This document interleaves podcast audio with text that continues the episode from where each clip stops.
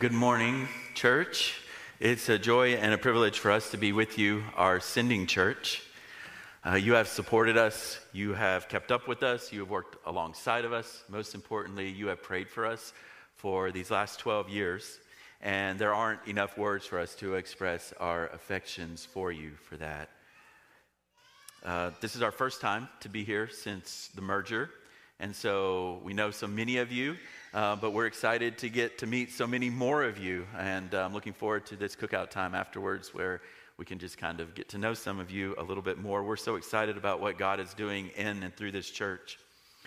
And of course, it is an honor and a privilege to be able to preach on this day that we are celebrating 20 years of Jerry and Karen's ministry in this church. You know, there's very few examples of that kind of commitment in modern life. Um, one of Jerry's favorite TV shows, uh, Seinfeld. I hope I'm not outing anything by revealing that.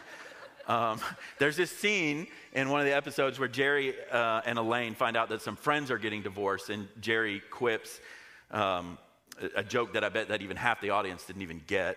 Uh, yeah, you know, three years is a long time to be married, and 20 years is a long time to serve in this local expression of the body of Christ through many joys and trials. There are two things that I know well about Jerry that make this assignment very uncomfortable for me this morning. Um, one, he does not like to be the center of attention. And two, he does not give up the pulpit on a whim, especially when the Lord has given him a sermon to preach. So, brother, I appreciate you not tackling me. and I want to throw whoever idea this was under the bus and just say it was not me. So, at the same time, 1 Timothy chapter 5 verse 17 says as Nathan reminded us a moment ago, let the elders who rule well be considered worthy of double honor, especially those who labor in preaching and teaching. And 1 Corinthians 12, 26 says that if, one mem- um, that if one member of the body is honored, all rejoice together. So it is right for us to do this this morning. Uh, you want to be biblical, don't you? So, personally, I'm deeply indebted to the role that Jerry has played in mentoring me in my very first mentor, uh, ministry assignment. He taught me things that have guided me these last 17 years since we first met, a few of which I hope to share with you as we this morning as we walk through Acts chapter 20. Uh, and so, if you have your Bibles, I hope you do. Go ahead and turn there this morning, and we are going to read Acts chapter 20, beginning in verse 17.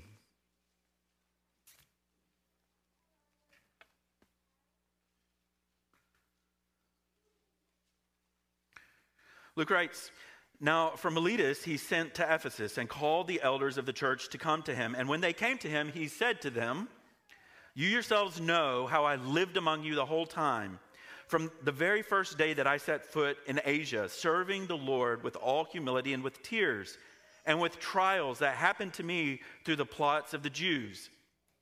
How I did not shrink from declaring to you anything that was profitable and teaching you in public and from house to house, testifying both to Jews and to Greeks of repentance toward God and of faith in our Lord Jesus Christ.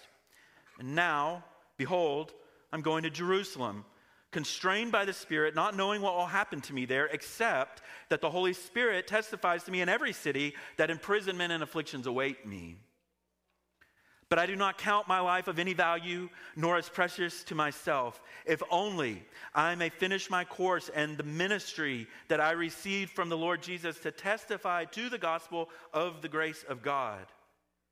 And now, behold, I know that none of you among whom I have gone about proclaiming the kingdom will see my face again. Therefore, I testify to you this day that I am innocent of the blood of all, for I did not shrink from declaring to you the whole counsel of God. Pay careful attention to yourselves and to all the flock in which the Holy Spirit has made you overseers to care for the church of God, which he obtained with his own blood. And I know that after my departure, fierce wolves will come in among you, not sparing the flock. And from among your own selves will arise men speaking twisted things to draw away the disciples after them. Therefore, be alert remembering that for three years I did not cease day or night to admonish everyone with tears. And now I commend you to God and to the word of his grace, which is able to build you up and to give you the inheritance among all those who are sanctified. I coveted no one's silver or gold or apparel. You yourselves know that these hands ministered to my necessities and to those who were with me. And in all things, I have shown you that by working hard in this way, we must help the weak and remember the words of the Lord Jesus, how he himself said, It is more blessed to give than to receive. When he had said these things, he knelt down and prayed with them all, and there was much weeping on the part of all. They embraced Paul and they kissed him, being sorrowful most of all because of the word that he had spoken, that they would not see his face again. And then they accompanied him to the ship. Brothers and sisters, this is the word of the Lord. Thanks be to God. Would you pray with me? Now, Heavenly Father, we ask that you would speak to us through your word. May your Holy Spirit be present here this morning to illuminate the truths of your word, to transform our hearts. Father, may your Spirit be our true teacher this morning.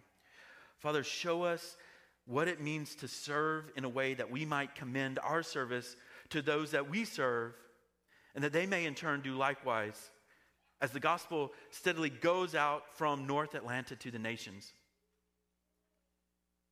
Father, we thank you for your servants, Jerry and Karen and their family, how many years that they have lived many of the qualities that we see in this text that we just read this morning, how they've lived those things before us.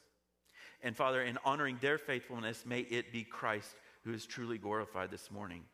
This is in his name we pray. Amen. What are the characteristics of a ministry that is worthy of being commended? That's the question for this morning. What does a ministry like that look like? And isn't commending a ministry kind of prideful or, or boastful? I remember as a young Christian when um, I would read uh, Paul's words, for example, in 1 Corinthians 11 1, being a little bit disturbed when he says, for example, imitate me as I imitate Christ. I would think about my own sins and, and my own failings. And I would wonder how anybody could get to the point in their walk with the Lord where they could say something like that, where they could say, Do it like I do it. The key to understanding texts like the one that we're looking at today is that Paul doesn't commend uh, his ministry to his own credit. Rather, he knows that anything worth commending about his ministry is the work of Christ in him, so that it's all to Jesus' credit. I think we make a mistake sometimes holding up Paul as some sort of inimitable example. This kind of, uh, you know, he's just a little less holy than Jesus. He's just too far beyond us to relate to him. Uh, Paul was a sinner, and he had the same weaknesses that you and I have. I mean, sure, he is a singularly unique individual, and he wrote half of our New Testament, and none of us can say that about ourselves. But at the same time, he could get he could be petty. He could get angry, seemingly stumble in a lack of trust. But all the same, his example of ministering faithfully in the power of the Spirit is one that he thought, at least, that the Ephesian elders could learn from and imitate. And so the same is true for us today, and that's why we're looking at this passage. So that's what I want to do this morning as we move through Acts chapter 20, verses 17 to 38, is pull out some of the marks that characterize Paul's ministry and made it worthy of commending to others as a model. And I also want to point out some specific ways that we've seen these things characterized in, in Jerry and Karen's ministry here. Uh, one thing that I did want to say is I um, have I heard that Luke recently preached a sermon with 30 points, uh, which I'm guessing that he imagines as some kind of record for this church um, that he's quite proud of. So, you know, it is quite a feat. But lest that be an occasion for pride in his life, I've identified 32 characteristics in this text that make for 32 points in today's sermon one to beat Luke's record, and one more to make him despair of ever attempting to challenge it again. so I commend imitating me as I humble our brother Luke. I don't know where you are, but I love you. If you looked at your watch just now, uh, don't worry, we'll move through most of these pretty quickly. So in Acts chapter 20, Paul has come down from Troas uh, in a hurry. He's on his way to Jerusalem, and he wants to arrive in time for Pentecost but there's something very important that he needs to do along the way. He wants to visit the elders of the church in Ephesus that he has been serving with his whole heart for three years. He wants to encourage them, he wants to exhort them. But he knows that things could get sticky if he goes to Ephesus. I mean, for one thing, all the believers there know him, could end up getting stuck. You know, opportunities for great ministry. Kind of reminds me of times that we've been in a Central Asian person's house until well past midnight, uh, and able to get away, and I'm, you know, 10 o'clock, uh, go to sleep kind of person. The other problem is that is those little guys that were making the Artemis statues, if you remember from just a couple chapters back, um, who probably won't be so excited to see him again. So he decides to meet the Ephesian elders at the nearby harbor town of Miletus. It's a little more than a day's walk uh, to speak to them and to bid them farewell. And he reminds the brothers of how he has served them and the church. And it's in this speech that we see Paul commending his own ministry. The first characteristic of a commendable ministry that we see in this passage is that faithfulness is modeled. Look at verse 18. Paul says, How we lived among you. Paul didn't depend on his preaching and teaching alone, but he identified with the people as he lived among them and he spent time with them. There's an example even in this chapter, if you go back a few verses, of him spending time with people late into the night in Troas if you remember that passage when uh, uh, Eutychus falls out the window. Paul invested time. A faithful shepherd, he knows the sheep and he knows their needs. And he lives the implications of the gospel before them, modeling faithfulness. Second, he serves the Lord. Verse 19. Paul ministered to the people that he encountered, whether in Ephesus or elsewhere, but he ultimately did it as to the Lord and, and not for their praise. In Colossians 3, verse 23 and 24, work uh, with your whole heart as if working for the Lord, not for men. When a need arises, his first thought does not go to how he may excuse himself from meeting that need. What have I got to do today? I'm not sure I can go do that. Rather, how he can be set about meeting the need. His default mode is servant heartedness. Third is humility humility. Saul the Pharisee had been a prideful person, but the gospel had humbled him by exposing sin in his life and had made him a debtor to God's grace and to his mercy. And so it is with the faithful shepherd. He is willing to stoop low, to follow the example of our Savior who watched, washed the disciples' feet. He's humble. Fourth, a commendable ministry is tearful. Again, verse 19. But you see it also again in verse 31. Paul, twice in this passage, references his own tears. A faithful shepherd has a tender heart and is emotionally invested in the lives of the sheep. He weeps when a couple in his church decides there in his office that they're going to get a divorce against all of his counsel. He longs for the young man who showed such promise early in discipleship, only to walk away from the Lord and reject the gospel. He longs for that person to repent and to return to faith in Christ. He's broken when a church member buries a loved one. When my dad passed away last August, Jerry and Karen and Luke drove three hours to Knoxville for the funeral and shared in my tears. I know many of you have had similar experiences. Five, a commendable ministry is marked by trials. You see that in again in verse 19. I don't like this one, but it's part of the deal. Paul had been rejected in the synagogue after months of pleading with and proclaiming the gospel, pleading with the people there. He had incited a riot among the Artemis uh, artisans there.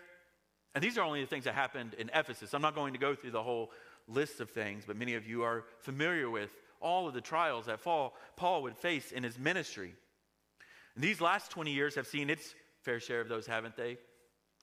Withering criticism leading to waves of self doubt, ruptures in relationships, the deaths of saints, especially young people, which caused us to wonder what God was doing. A young man that we dearly love doing the unimaginable. A faithful shepherd walks with the sheep through painful trials. He offers encouragement to steady them, and he offers them the assurance of God's unending goodness, even when we can't see it, which is too often the case. 6. In verses 20 and 27, we see that a commendable ministry is courageous. Paul says, I did not shrink back. Brothers and sisters, our culture is a mess. I don't live in it day in and day out, but I live in one pretty similar to it. The pressure to make compromises, to conform to its orthodoxy, to counterfeit um, tolerant of this orthodoxy of counterfeit tolerance, and conform to that is tremendous. Maybe even greater than at any previous time in history. A faithful shepherd has deep conviction of the authority of the Word of God and proclaims it winsomely, yes, but courageously, with a commitment to truth and regardless of the consequences. Seven, and that leads to our next characteristic faithful, a commendable ministry is proclamation focused. He says, I did not shrink back from what? From declaring. From declaring. Paul followed the pattern that Jesus himself had established in the Gospels and modeled proclamation of the gospel to believers and unbelievers alike, whether he's in the synagogues or in the Areopagus or even in prison. And even in this passage here in chapter 20 of Acts, he's kind of giving a sermon of sorts. Number eight, a commendable ministry is edifying. I did not shrink back from declaring to you what? Anything that was profitable. The faithful shepherd does not proclaim courageously in order to crush the sheep, to give them a truth bomb that crushes them. He doesn't proclaim courageously to uh, advance, um, uh, well, from the left, a woke agenda, or from the right, in order to own the libs. Rather, a faithful shepherd proclaims courageously for the purpose of edifying the sheep by continually unveiling to them the riches and the treasures of the gospel. Nine, a commendable ministry involves teaching in public for the benefit of the whole church and for the benefit of the even of the greater community. We see Paul teaching publicly at Ephesus there in the hall of Tyrannus. But 10, this is number 10, it also involves teaching in private doing the labor day in and day out of making disciples in one on one settings and also in small group settings. Number 11, a commendable ministry is evangelistic. Verse 21. The faithful minister, the faithful shepherd, testifies to the gospel of God in Christ, and he longs for all people to embrace Jesus as their joy, as their passion, as their treasure, and as their life. Closely tied with this is 12. It's missionary. That phrase to Jews and Gentiles is not a throwaway phrase. When Barnabas and Saul set out from Antioch on their first missionary journey in Acts chapter 13, landing there in Cyprus, they could not have imagined how the Spirit of God would move and power among the Gentiles after the conversion of that Roman proconsul there, Sergius Paulus, on the island of Cyprus. God opened wide the doors of salvation to the Gentiles, which is, means to most of us who are here this morning. Opened wide the doors of salvation to all peoples. And this reality that Paul calls the mystery of the gospel, that God has brought salvation in Christ to the Gentiles, it becomes the animating feature of his whole life and ministry. I've seen the heart for all peoples here at home, but have also had the joy of traveling overseas, as many of you have, alongside Jerry and Karen in Central Asia and with Jerry in India. Um, I, at one point, I thought we were going to die together doing that on some hairpin turns in the Nilgiri Mountains. And I've seen their willingness to cross barriers to see the gospel advance among the nations and the support that they have given those who have planted their lives in these places. Number 13, a commendable ministry is committed to gospel clarity and calls people to respond to the gospel. And this we see in verses 21 and 24. The faithful minister not only proclaims the message that saves, the gospel, that God is the loving and rightful creator of the world, that human beings have willingly rejected God's rightful authority and rebelled against Him through their sin. And that they have incurred God's just judgment and the penalty of eternal death in hell, that God, being rich in mercy and grace, has sent his son Jesus to live in a, perf- a, perfect life in our place, satisfying the demands of the law, and to die on the cross in our place, taking our just judgment for our sin upon himself, and purchasing for us forgiveness from sin, and that God raised Jesus from the dead that we too could be born again to a living hope through the resurrection of Jesus from the dead. But he also proclaims, he gets that part right, but he also proclaims that the proper response to that message leads to conversion, repentance toward God, and faith in our Lord Jesus Christ. Is clear about what the gospel is the only message that has the hope of salvation and the power to save. Number 14, a commendable ministry strives to be spirit constrained and spirit led. Look with me at verse 23. Paul depended on the work of the Spirit in his life to guide his steps, to give him wisdom as he went along the way. It's difficult to know exactly what that looked like in Paul's life, whether it involved direct revelation, for example, Spirit speaking to him. But all of us who are in Christ and delighting in him can testify to the experience of the Spirit stirring in us both godly desire to do what we ought to do and godly warning to avoid doing what we ought not do.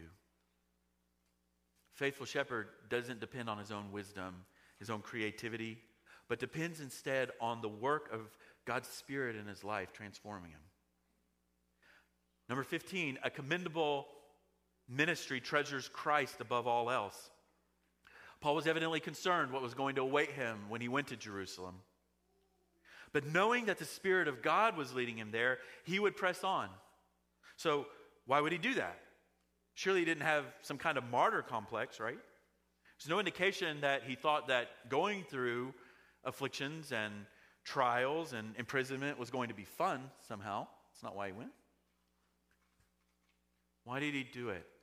Because he simply treasured Christ above all things and he wanted deeply to be obedient to him. Tied along with that is long suffering. That's number 16 willing to endure affliction and prison, whatever may come, and to do it for the long haul. Certainly, we, Paul had seen by this point his share of that, and he would see even more. He would even see death. And so, 17 strives to be self denying and brave in the face of death. Verse 24 again I do not count my life of any value, nor as precious to myself it echoes what Paul says in Philippians 1:21, "For to me to live is Christ and to die is gain." Again, it's not you know, going about actively seeking martyrdom. That's just dumb. He's not doing that. Rather, Paul has simply resolved that he's willing to face even death for the gospel's sake, no matter what will come his way. He's made the same calculation that the missionary Jim Elliot made um, the missionary who was martyred in Ecuador. He's no fool. You've heard this probably. He's no fool who gives up what he cannot keep to gain what he cannot lose. We live in an age where all of us, and especially, and I'm including myself in this, especially we as Americans, we're quick to plead our rights. But the surpassing worth of Christ should relativize, relativize all of our other concerns. Everything else is cast into the shadow. Number 18, a commendable ministry perseveres to the end.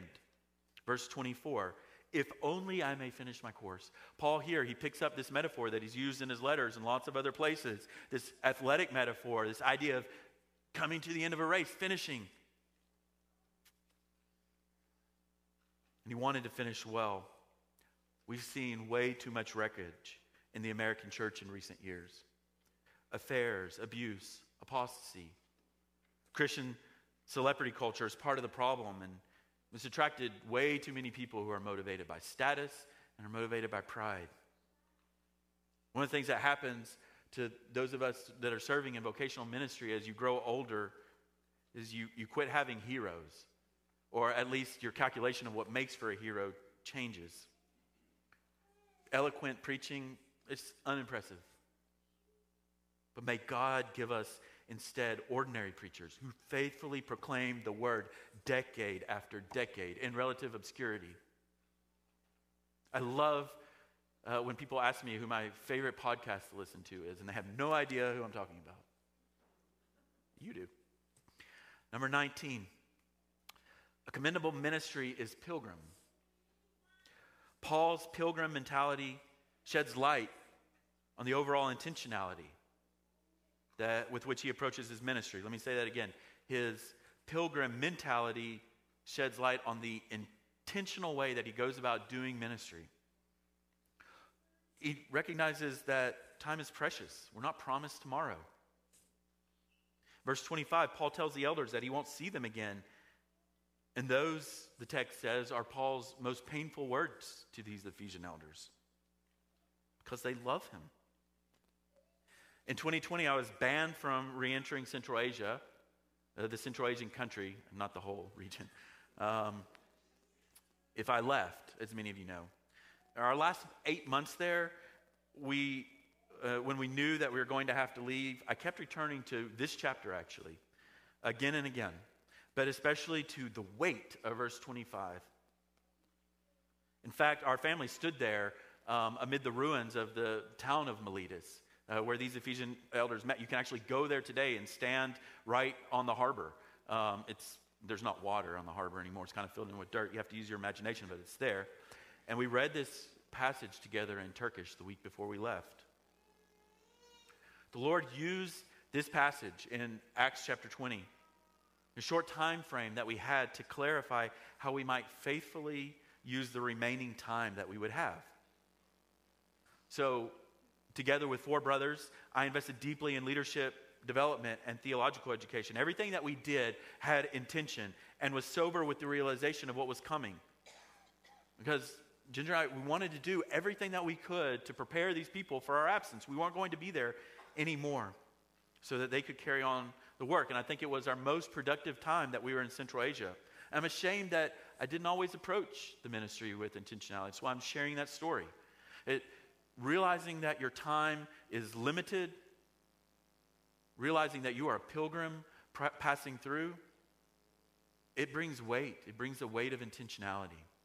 Makes you realize, I've really got to use this time well. Number 20, a commendable ministry strives to be guiltless. Verse 26. Here, Paul uses language from Ezekiel 33, the idea of the watchman on the wall.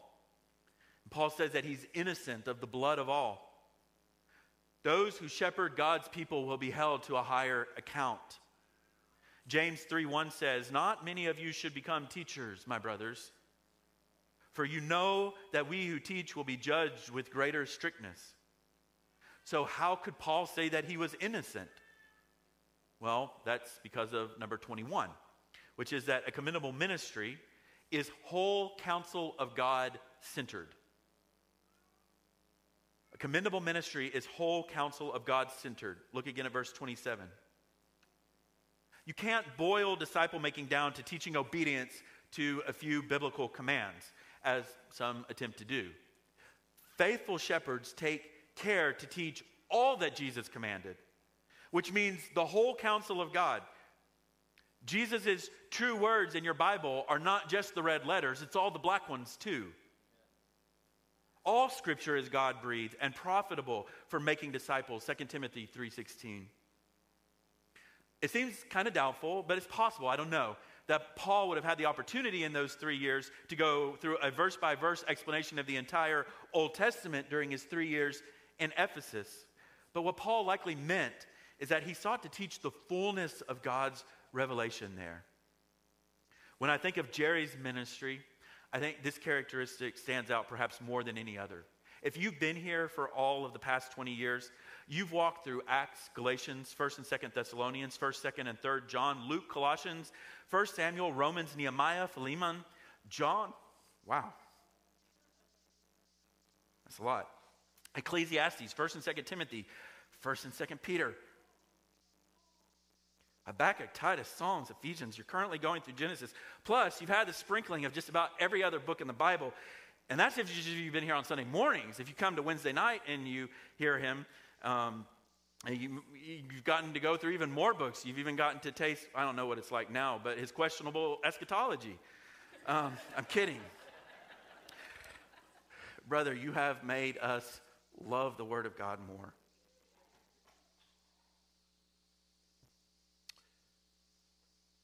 Yeah, just as you love it, and we're all grateful to that for eternity. Uh, 22, a commendable ministry is exhortative. Verse 28 Paul exhorts these elders to remain on watch and not to let their guard down. Like a good coach, he reminds them of their duty to the team. They're to watch for themselves personally, and they're to watch for each other mutually, guarding each other from error and from pride, and for the church from abuse. That's their role, that's their job. Number 23, faithful shepherds love the church and care for her. Some who minister today see the church as an obstacle, something that they need to go around. Maybe you don't even need it at all. Some go so far as to despise it. Some are confused, eh, people in ministry, about what the church even is. But it is the church for whom Jesus died and the church that is God's appointed means for accomplishing his mission in the world. It is the agent of mission, it is the means of mission, and it is the fruit of mission. That's why we go to see churches planted among all peoples. Faithful shepherds dedicate themselves to building up the church and caring for her well. And part of caring for her involves being protective. That's number 24. And verse 29, Paul charges the elders with protecting the church from wolves who will seek to destroy the flock with false teaching.